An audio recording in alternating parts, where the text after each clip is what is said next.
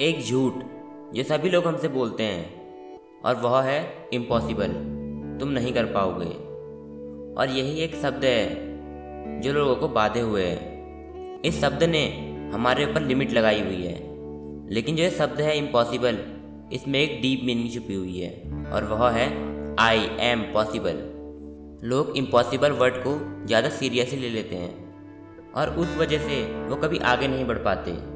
मैं आपको कुछ रियल लाइफ एग्जाम्पल्स देता हूँ, जो आपको इम्पॉसिबल वर्ड का मतलब समझने में मदद करेंगे। इंसान कभी भी चाँद में नहीं पहुँच सकता।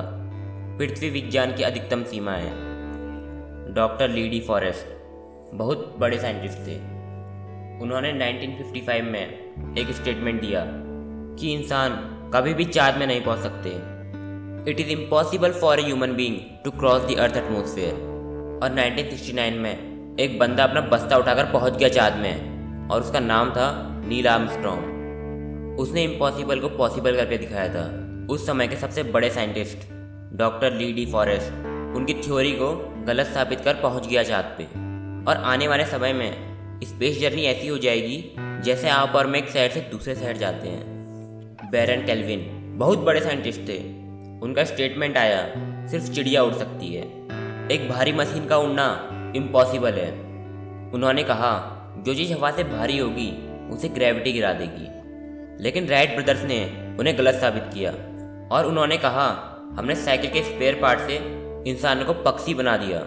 सोलह साल लग गए उन्हें एरोप्लेन बनाने में। लेकिन इन्होंने उसकी बात नहीं सुनी।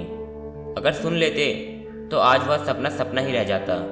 इन्होंने इम्पॉसिबल वर्ड में सिर्फ़ और सिर्फ़ पॉसिबल पर फोकस किया। और यही एक कारण है जिसकी वजह से आज हम हवा में उड़ सकते हैं। My doctor told me I never walk again मेरे डॉक्टर ने मुझे बोला कि तुम कभी चल नहीं पाओगी। My mother told me I would and I believe in my mother rather than my doctor मेरी माँ ने बोला कि तुम चलोगी और मुझे अपनी माँ पर विश्वास था, ना कि उस डॉक्टर पर। विल्मा रुडोल्फ एक ऐसी एथलीट थी जिसको पोलियो था। डॉक्टर ने कहा कि तुम चल नहीं सकती। माँ ने कहा, तू चल सकती है। उसने कहा, मैंने डॉक्टर की बात नहीं मानी। मैंने अपनी माँ की बात मानी।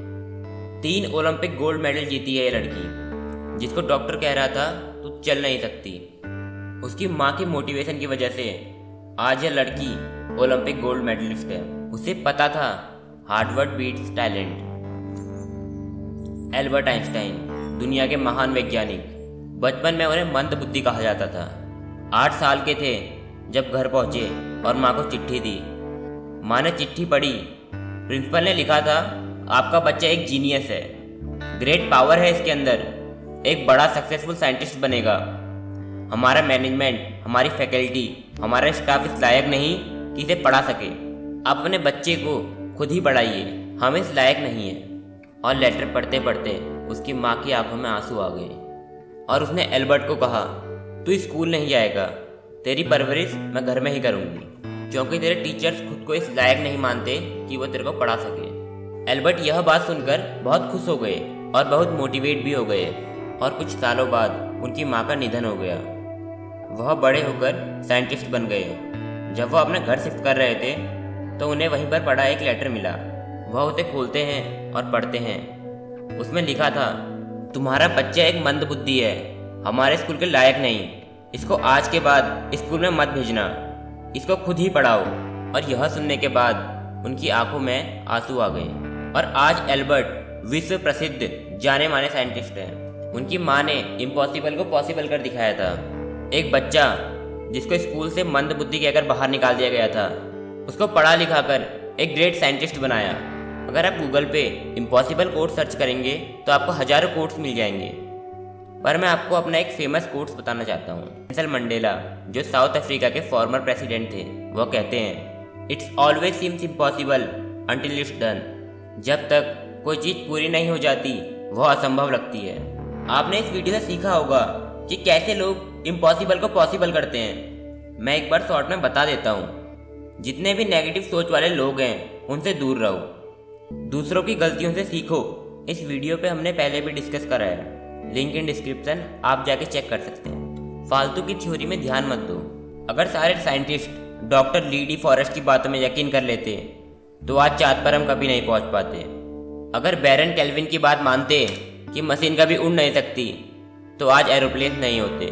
और कुछ घंटों का सफ़र हमें कई दिनों में तय करना पड़ता। अगर विल्मा रुडोल्फ ने डॉक्टर की बातों पर यकीन करा होता तो आज वो ओलंपिक गोल्ड मेडलिस्ट नहीं होती। अगर एल्बर्ट आइंस्टीन की माँ ने एल्बर्ट को सब सच बता दिया होता तो आज हम एक बेहतरीन साइंटिस्ट खो देते और साइंस के फ़ील्ड में काफ़ी पीछे चले जाते। इन सब लोगों में एक कॉमन चीज़ है कि ये सब लोग बहरे हो गए थे। इन्होंने सिर्फ़ और सिर्फ़ पॉजिटिविटी अपने अंदर ली। जितने भी नेगेटिविटी थी, उसको अपने आप से दूर रखा और उन सब बातों को इग्नोर करा जो इंसान को बाधती है। इन्होंने इम्पॉसिबल में भी आई एम पॉसिबल नज़र आने लगा। इन्होंने ठान लिया कि हमें कुछ बड़ा करना है और दिन रात मेहनत करके उस मुकाम पर पहुँचे, जिस मुकाम पर पहुँचना हर किसी की बस की बात नहीं है। आप सभी से मैं ये कहना चाहता हूँ कि इतनी मेहनत करो कि एक दिन लोग आपका नाम गूगल पर सर्च करें।